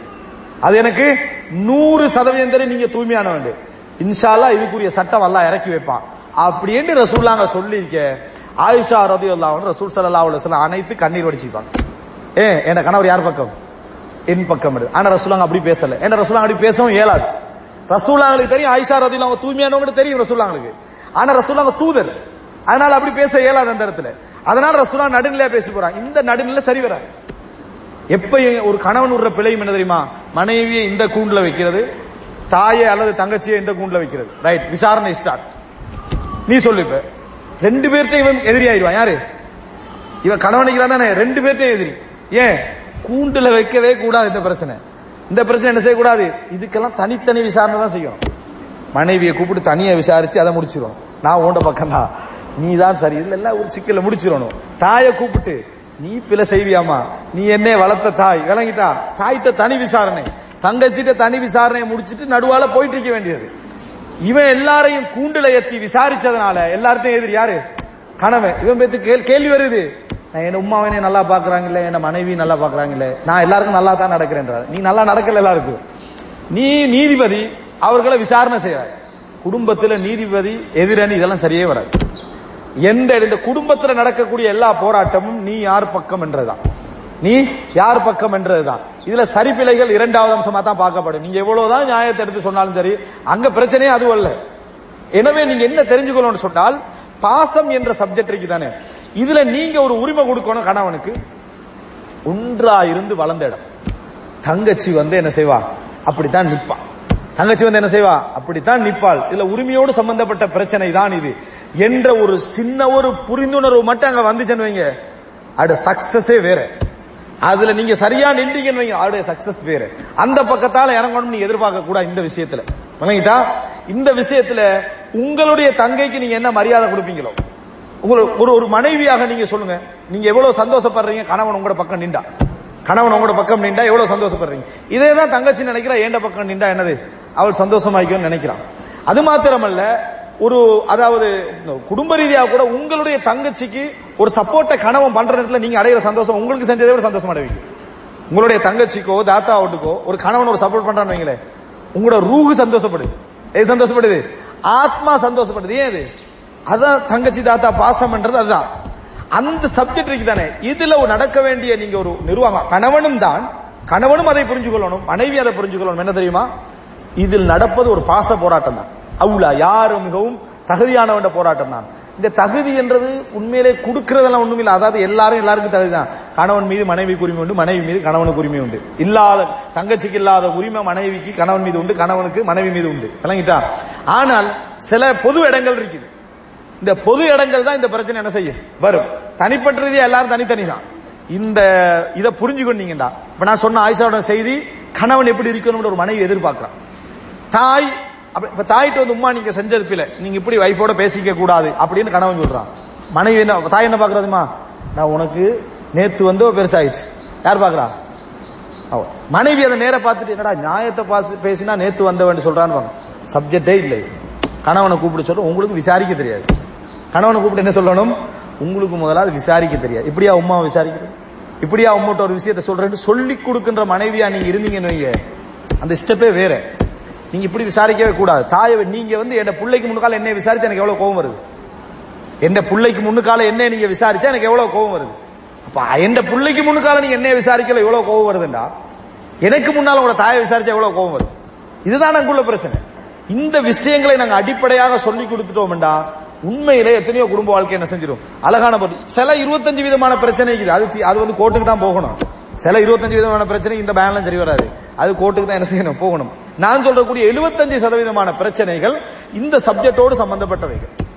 எனவே இந்த தங்கச்சி சப்ஜெக்ட் என்றது நீங்க உணர வேண்டிய ஒரு பெரும் பகுதிக்கு அதுல என்ன செய்திருக்கிறது? அது உங்களோட தங்கச்சியாக இருந்தாலும் சரி கணவனுடைய தங்கச்சியாக இருந்தாலும் சரி.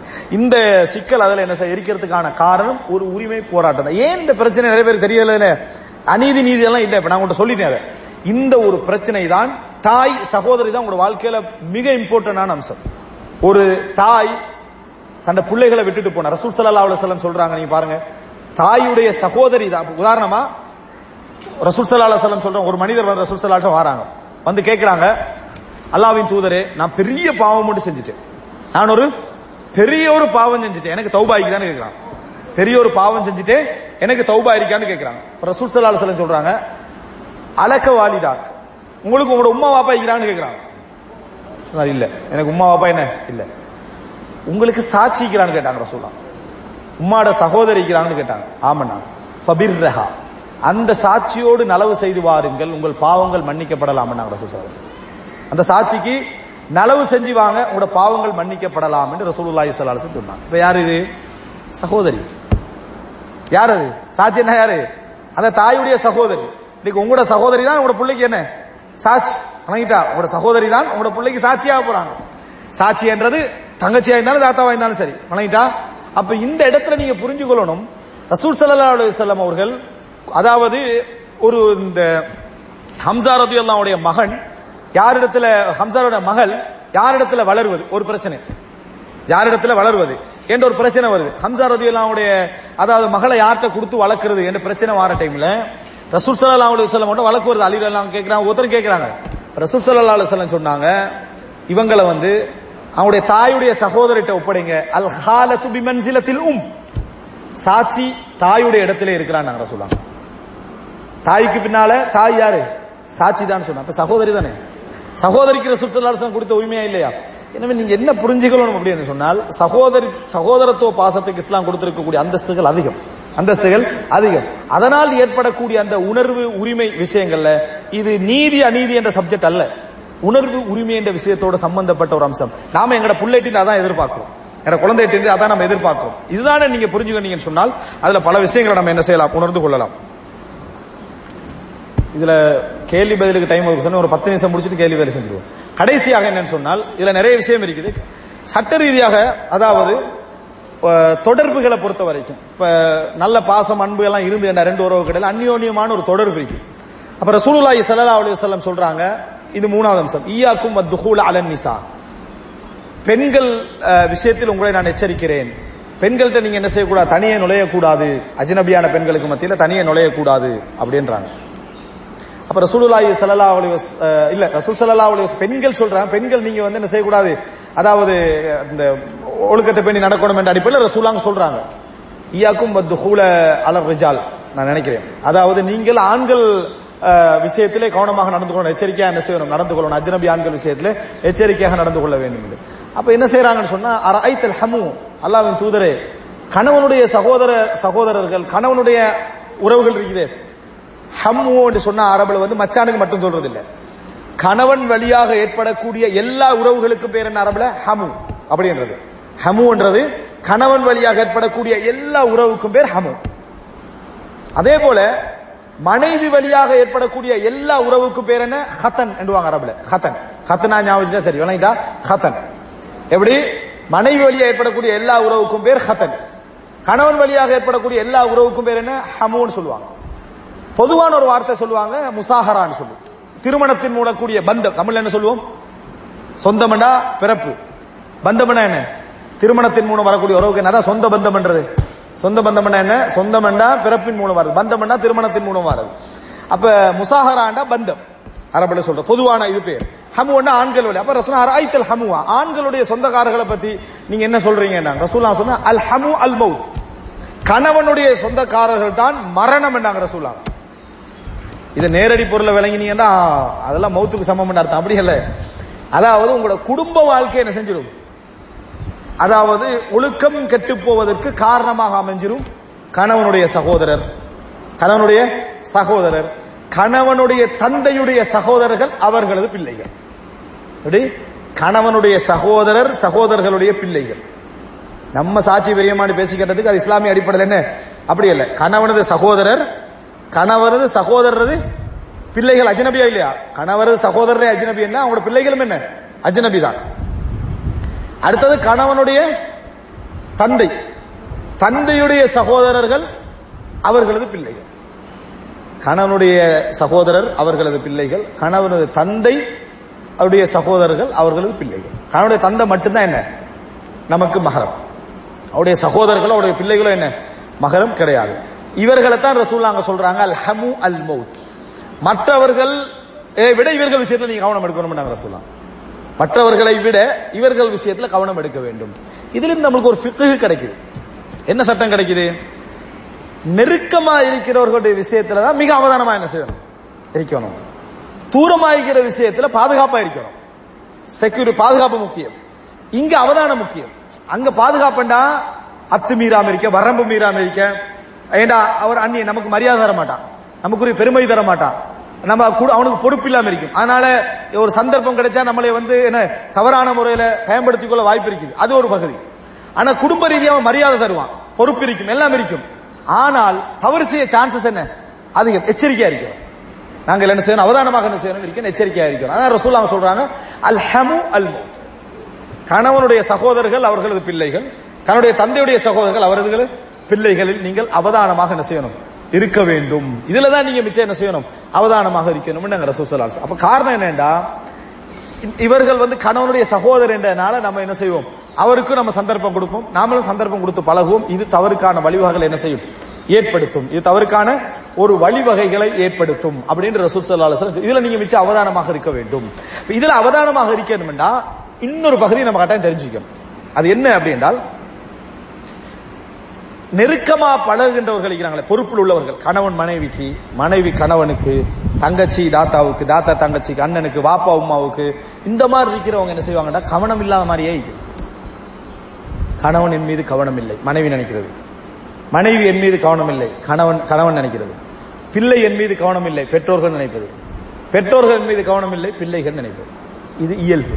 இது குறையல்ல. முதல்ல ஞாபகம் வச்சுக்கிறோன்னே இது இயல்பு. அது ஏன் தெரியுமா? கூடுதலா கவனத்தை எதிர்பார்க்கிற நம்ம எங்க? இங்கதான். கூடுதலான கவனம் எங்கே எதிர்பார்க்கப்படுகிறதோ அங்க சின்ன குறைகளும் பெரிய குறை மாதிரி என்ன செய்யும்? விளங்கும். சின்ன குறைகளும் பெரிய குறை மாதிரி விளங்கும். ஆனா அவன் கவனமாயிக்கிறான் எப்ப விளங்கும் ஒண்ணு இல்லாம போனா விளங்கும். ஒண்ணு இல்லாம போற டைம்ல என்ன? எவ்வளவு கவனம் எடுத்துக்கிறான் எப்ப விளங்கும்? மனைவியே இல்லாம போன நேரத்துல அட இவ்வளவு விஷயம் நடந்திருக்கிறான் எப்ப விளங்கும்? இல்லாம போற நேரத்துல. இருக்கிற நேரத்தில் எது எதுல கவனம் இல்லைன்னு விளங்கும். எது இது இயல்பானதா? எது எதுல என்ன கவனம் இல்லைன்னு விளங்கும். இல்லாத நேரத்துல எவ்வளவு கவனம் எடுத்துக்கிறான்னு என்ன செய்யும்? விளங்கும். அதே போல கணவன் இருக்கிற நேரத்துல எதுல எதுல எல்லாம் அவன் கவனம் இல்லாம இருக்கிறான்?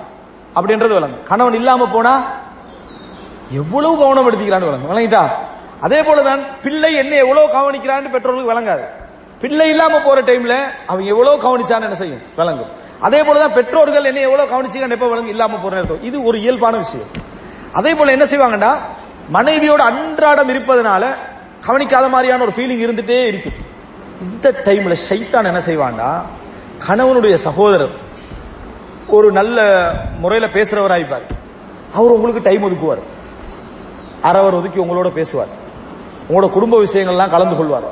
மிக இங்கிதமாக மனசுக்கு ஆறுதல் சொல்லுவார். சொல்ற நேரத்தில் உங்களுக்கு என்ன செய்யும்டா? ஹஸ்பண்டை விட இந்த ஹஸ்பண்ட தம்பி எவ்வளோ அழகான முறையில் பேசுறான். மனுஷன் மாதிரி இவன் பேசுறான். இந்த ஆளுக்கு டைமே இல்லையே நம்மளோட பேசுறது. இவன் வந்து என்ன? அவ்வளவு இங்கிதமா பேசுறான் செய்தான் அப்படி சொல்லுவான். கவன் கணவனை போல நம்மள கவனம் எடுக்கிறதுக்கு யாரும் இல்லை. மிக முக்கியமா புரிஞ்சுக்கணும் ரெஸ்பான்சிபிலிட்டி பொறுப்பெடுக்கிறதா மிக முக்கியம். கவனம் எடுக்கிறதல்ல. கவனம் எடுக்கிறது ரெண்டாவது. பொறுப்பெடுக்கிறது முதலாவது. பொறுப்பெடுக்கிறேன்னு. எது நடந்தாலும் யார் பொறுப்பு? கணவன் பொறுப்பு. விளங்கிட்டா? பாசம் அன்பு ரெண்டாவது. பாசம் அன்பு. ரெண்டாவது நீ பொறுப்பாவியா? இந்த மாதிரி யாரா நல்ல கவனம் எடுத்து பேசினா அப்ப ஏதாவது பிரச்சனை வந்தா நீங்க பொறுப்பா? அட்டா ஓடிவான் என்ன செஞ்சிருவாங்க? பொறுப்புக்கு யாரும் வர மாட்டாங்க ஆனா சைத்தான் அதே போல கணவனும். ஏன் மனைவி இப்ப பார்த்தாலும் என் மீது எரிஞ்சு விழுறான் ஆனா மத்தவங்க எல்லாம் எவ்வளவு நல்லா பேசுறாங்க அப்படின்றது. மத்தவங்க எல்லாம் எப்படி நல்லா பேசுறாங்கன்றது. உனக்கும் என்னது? சரியான விளக்கம் இல்லை. உன் மனைவியை போல உன்ல கவனம் செலுத்துறதுக்கு வேற யாரும் இல்லை. உன் மனைவியை போல பொண்ணுல கவனம் நீ வந்து உரிமையாக ஏசுவதற்கு உரிமையாக பேசுவதற்கு அது செய்யலை அது செய்யலன்னு கேட்கிற ரெஸ்பான்சிபிலிட்டி யாரு?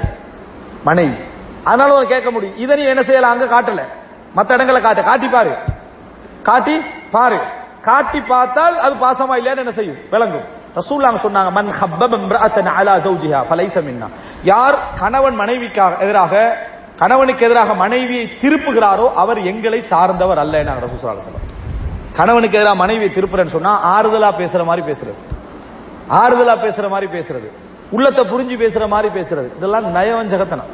இதெல்லாம் ஒரு பெண்ணுக்கு என்னத்தை உணர்த்தணும்? உண்ட கணவனை போல உனக்கு பொறுப்பெடுக்கிறோம் யாரும் இல்லை. மனைவிக்கு என்ன உணர்த்தணும்? அத. கணவனுக்கு என்ன உணர்த்தணும்? மனைவியை போல உனக்கு ரெஸ்பான்சிபிலிட்டி யாரும் என்ன? இல்ல. மத்ததெல்லாம் அந்தந்த சந்தர்ப்பத்துக்கு போலியான வார்த்தை ஜாலங்களாக இருக்குமே தவிர உண்மையாக என்ன செய்யாது இருக்காது எனவே இந்த பகுதியை நீங்க புரிஞ்சுட்டீங்கன்னு சொன்னால் இந்த குடும்ப ரீதியாக மச்சானுடைய ஆறுதல் அந்த ஆறுதல் இந்த ஆறுதல் பொய்யினத்தை என்ன செய்வீங்க. பொய்யண்டா பொறுப்பற்ற ஆறுதல்கள். பொறுப்பற்ற ஆறுதல்கள் என்பதை என்ன செய்யணும்? நாங்க புரிந்து கொள்ள பொறுப்பு தான் ஃபர்ஸ்ட் பாசம் கவனம் எல்லாம் செகண்ட் ஆரம்பத்துல பாசம் அன்பு இருக்கும். அதுக்கு பிறகு பொறுப்பு பெஸ்ட் ஆகிடும் பாசம் அன்பு ரெண்டாகிடும் அதுதான் குடும்ப வாழ்க்கை. ஃபர்ஸ்ட்டுக்கு பாசம் அன்பு பெஸ்ட் ஆகி பொறுப்பு ரெண்டாயிருக்கும் பொறுப்பு ரெண்டாவது. அதெல்லாம் பிரச்சனை நம்ம வாழலாம மாதிரி இருக்கேன். ஒரு ஆறு ஏழு மாசம் போகல பாசம் அன்பெல்லாம் ரெண்டாவாயிரும். முதலாவது பொறுப்பாயிரும். நான் பொறுப்பாயிருக்கணும். பார்க்க வேண்டிய கடமையில் இருக்கிறேன். நான் செய்ய வேண்டிய கடமையில் இருக்கிறேன். அது செய்யணும் இது செய்யணும். இப்படி என்ன செஞ்சிடும் பொறுப்புக்கு வந்துடும் எனவே அதுதான் வாழ்க்கை. அதான் என்ன? வாழ்க்கை. இந்த அடிப்படையில் ரசூலுல்லாஹி சல்லா அலுவலம் அவர்கள் சொன்ன இந்த விஷயத்தை பேணிக்கொள்ளணும். இந்த விஷயத்தை பேணுவதில் பல சட்டங்கள் இருக்கு. பல சட்டங்கள் உண்டு. இந்த சட்டங்கள் விஷயத்துல ஒருவர் வந்து மச்சானோட பேசுறது பிழை இல்ல. இஸ்லாமிய ஆடை அணிஞ்சிக்கண்டு சோளை சுத்திக்கண்டு நம்ம மறைய வேண்டிய அளவுக்கு மறைஞ்சிக்கண்டு. அபாயாவே போட்டு பேசணும் நம்ம மறைக்க வேண்டிய அளவுல மறைச்சிட்டு என்ன மச்சானோட பேசுவது? பிழை இல்லை. திரைக்கு பின்னால் இருந்து பேசுறது பிழை இல்லை. கணவன் இருக்கிற நேரத்தில் பேசுறது சலாம் சொல்றது. கேள்விகள் கேட்டுக்கொள்வது பிழை இல்லை. அதே நேரம் ம- எல்லையற்ற பே- அதாவது பேச்சுக்கள் இருக்கும். இவைகளை என்ன செய்யணும்? தவிர்த்துக் கொள்ளணும். ஃபித்னா வரவழைக்கக்கூடிய பேச்சுக்கள் என்ன செய்யணும்? தவிர்த்துக் கொள்ள வேண்டும் ஒரு பெண்ணுக்கு தெரியும். எந்த பேச்சு ஃபித்னா வரவழைக்கும்? எந்த பேச்சு ஃபித்னாவை என்ன செய்யாது? வரவழைக்கான ஒரு பெண்ணுக்கு தெரியும். அந்த மாதிரியான பேச்சுக்கள் என்ன செய்யணும்? தவிர்த்துக் கொள்ள வேண்டும். அடுத்தது நம்பிக்கையான என்ற ஒரு பகுதி உலகத்தில் உண்டு. எல்லாருமே நம்பிக்கை இல்லைன்றதல்ல. நம்பிக்கையான பகுதி என்று ஒன்று உண்டு. அந்த சந்தர்ப்பங்களை உதவி செஞ்சுக்கிறதும் என்னது? தவறு இல்ல. ரசூல் சல்லா அலைஹி வல்லம் அவர்கள் ஒரு பிரயாணத்தில் இங்கு வந்து கண்டிக்கிறான் கிட்டத்தட்ட ஒரு பத்து பத்து கிலோமீட்டர் தூர அளவிலான ஒரு பிரயாணம். வந்துட்டு இருக்கக்குள்ள பாக்குறாங்க தண்ட மைனி. யாரு? அஸ்மா ரதி அல்லாஹா ஆயிஷா ரதியல்லாஹுடைய சகோதரி. வந்து குதிரைக்கான உணவுகளை சுமந்து வந்து கண்டிக்கிறாங்க. குதிரைக்கான உணவுகளை சுமந்து வந்து கண்டிக்கிறாங்க. அப்ப ரசூல் சல்லா அலைஹி வல்லம் அவங்க அவங்களை கண்ட உடனே வண்டியை நிப்பட்டி அதை ஒட்டகத்தை நிப்பட்டி ஒட்டகத்தை பணிச்சாங்க. ஒட்டகத்தை பணித்தார எதற்காக? சகோதரி அந்த அந்த மதினி ஏறுவதற்காக பணிச்சாங்க. ஏன்னா ஒட்டகத்துல வந்து ஒரு திரிவில் மாதிரி வைங்க. ஒரு திமிழுக்கு பின்னால உட்காரலாம். அதுக்காக பணிச்சாங்க. இவங்களும் அப்படியே கூடிய தலையில வச்சுட்டு நின்ட்டாங்க. அந்த பொருளை வச்சு நின்ட்டாங்க. ரசூலாங்களும் ஒண்ணும் சொல்லல. ஒரு ரெண்டு மூணு நிமிஷம் அப்படியே நிக்கிறாங்க. உத்தரம் ஒண்ணும் பேசிக்கல ரசூலா ஒட்டகத்தை எடுத்துட்டு என்ன செஞ்சிட்டாங்க? போயிட்டான். ஒட்டகத்தை எடுத்துட்டு போயிட்டா இவங்க ஏறவும் இல்லை. இவங்க ஏறவும் இல்லை. அவ இந்த பேச்சு நடக்கல. இப்படி ஒரு சம்பவம் நம்ம குடும்பத்துல நடந்தா அது பெரிய ரகலையா பேத்துரும். என்னது? போரா போக்குண்டு ஒரு வாகனத்தை ஒரு பாதுகாப்புக்கு ஏத்த பார்த்தா என்னமோ பெரிய இவங்க மாதிரி என்னது? நின்றுட்டு இருந்தாங்க. இதுக்கு புறவு பாரு நாங்க இப்படின்னு ஒரு சண்டையா மாத்திப்பாங்க. அத ஒரு சண்டையா மாத்திருப்பாங்க. ஆனால் அஸ்மா இல்லாம வீட்டுக்கு வராங்க. வந்து சுபைர் இல்லாங்கிட்ட சொல்றாங்க ரசூல் சல்லா வந்தாங்க. இப்படி நிறுத்தினாங்க. நான் ஏறல. ஏன் தெரியுமா? ஃபர்ஸ்ட் ஹையத்து நசீரம் ஆர்ரிஜால் ஆண்களோடு போக நான் வெட்கப்பட்டேன். யாரு? ரசூல்லாங்க அப்துல் ரஹ்மான் இந்த மாதிரி நபி தோழர்கள். இந்த ஆண்களோடு பிரயாணம் செய்ய நான் வெட்கப்பட்டேன். அப்ப பாருங்க அவங்க எதுக்கு வைக்கப்பட்டாங்க? நம்ம எதுக்கு வைக்கப்படுறோம்? விளங்கிட்டா ரசூல்லாங்களோட போறதுக்கு கொஞ்சம் வெக்கமாயிருச்சு அப்துல் ரஹ்மான் இப்னு அவுஃபோட போறதுக்கு என்ன? வெக்கமாயிருச்சு அப்படின்னு சொல்றாங்க. அவங்க எல்லாம் இருக்கிற அந்த பிரயாணத்துல போறதுக்கு ஒரு மாதிரியா இருந்துச்சு அப்படின்றாங்க. அப்ப சுபைர் பின் அவ்வாம் சொன்னாங்க நீங்க வண்டியில கூட ஏறி வந்திருக்கலாம். நீங்க சுமக்கிறது எனக்கு பாரமாயணம் செய்து இருக்குதுன்னு சொல்லி சுபைர் பின் அவ்வாம் சொன்னாங்கன்னு வருது. இப்ப இதே இமாம் புகாரி அவர்கள் தலை போடுறாங்க இருக்காபுல் அஜ்நபியா ஒரு அஜ்நபி பெண்ணை நம்ம வண்டியில் அழைத்து கொண்டு போகலாமா? அப்படின்னு. அதாவது இது போன்ற ஒரு சூழ்நிலை ஏற்படுகிற நேரத்தில். இது போன்ற சூழ்நிலைண்டா ஒரு சொந்த கணவனுடைய சகோதரி எங்கேயாவது ஒரு தூரத்துலேருந்து வாராரு. வார நேரத்தை உங்களை ஒரு இடத்துல காண்றாரு. அழைச்சிட்டு வர வேண்டிய வண்டி ஃப்ரீயா வருது. பின்னால் உட்கார்ந்து என்ன செய்யலாம்? வரக்கூடிய ஒரு சுச்சுவேஷன் அழைத்து விட்டு வருவதற்காக இருக்கிற நேரத்தில் இவங்க ரெண்டு பேருக்கு இடையில எந்த விதமான சந்தேகமும் இல்லை. குடும்பத்தில் எந்த விதமான பார்வையும் என்ன? இல்லை. இது வந்து ஒரு தவறாகவும் என்ன செய்ய மாட்டாங்க? நினைக்க மாட்டாங்க. தேவை நிமிர்த்து அப்படி ஏத்திட்டு வந்தா என்ன? மார்க்க ரீதியாக தவறு என்ன? இல்லை என்பதை தான் இந்த செய்தி என்ன செய்யுது? காட்டுது. ஆனா இதையே வளமாய செஞ்சா தவறு. தேவை நிமித்தம் ஒன்று நடந்தால் அது தவறு என்ன? இல்லை இடத்த ரசூலாங்கிற அதே செயல் காட்டுது. இதே வளமையாக நடந்தால் அது மார்க்க ரீதியா என்ன? தவறு என்பதை நம்ம என்ன செய்யறோம்? புரிஞ்சு கொள்றோம் இது போல நிறைய அம்சங்களை நம்ம வரலாற்றில் என்ன செய்யலாம்? பார்க்கலாம். நான் என் நேரம் சுருக்கம் என்றனால முடிச்சுக்கிறேன் எனவே அன்புள்ள சகோதரிகளை தாய்மார்களே அற்புதமான ஒரு வாழ்க்கை அல்லாஹு தாலா தந்தது குடும்ப வாழ்க்கை. குடும்ப வாழ்க்கை இருக்குதே சின்ன சின்ன பிரச்சனைகளும் சின்ன சின்ன சச்சரவுகளும் எங்களோட புரிந்துணர்மைகளும் இயல்புகளை புரிஞ்சு கொள்ளாத தன்மைகளையும் கொஞ்சம் நீக்கி கொஞ்சம் ப்ரோட் மைண்டோட கொஞ்சம் விரிந்த மனநிலைகளோட சில விஷயங்களை அணுகினால் வாழ்க்கையில எத்தனையோ பிரச்சனை ஈஸியா என்ன செய்யலாம். தீர்த்து விடலாம். இந்த பிரச்சனைகளை நின்றுட்டு கொண்டு போக வேண்டிய அவசியமே இல்லை. மார்க்க ரீதியான சில வழிகாட்டல் தெரியணும். உங்களுக்கு தெரியுமா? பிரச்சனைக்குரிய மிக முக்கியமான தீர்வே சில பிரச்சனைகளை இயல்புன்னு நினைக்கிறது. இந்த பிரச்சனை இருக்கும்னு நினைச்சாலே அது தீர்வு. இது ஒரு அதாவது சில விஷயங்கள் இருக்கு பிரச்சனை இருக்கும் அதுல. அப்படி பிரச்சனை இருக்கேன்னு நினைச்சாலே என்ன? அது இயல்பா மாறிடும். எனவே அந்த மாதிரி ஒரு வளமையை நம்ம வாழ்க்கையில கொண்டு வந்துட்டோம் என்று சொன்னால் நிறைய விஷயங்களுக்கு அதை என்ன செய்யும்? தீர்வாக அமையும். அல்லாஹு ரபுல் ஆலமின் சிறந்த ஒரு இஸ்லாமிய குடும்ப வாழ்க்கையை நடத்துவதற்கும் புரிந்து நடப்பதற்குரிய ஆற்றலை அல்லாஹு தலாய் மனைவருக்கும் தந்தருள் பாலிப்பானாக. ஆதாமா இந்தி வல்ல அல்மோ இந்தல்லா வகூலு கௌலி ஹாதா வஸ்தஃபுல்லாஹி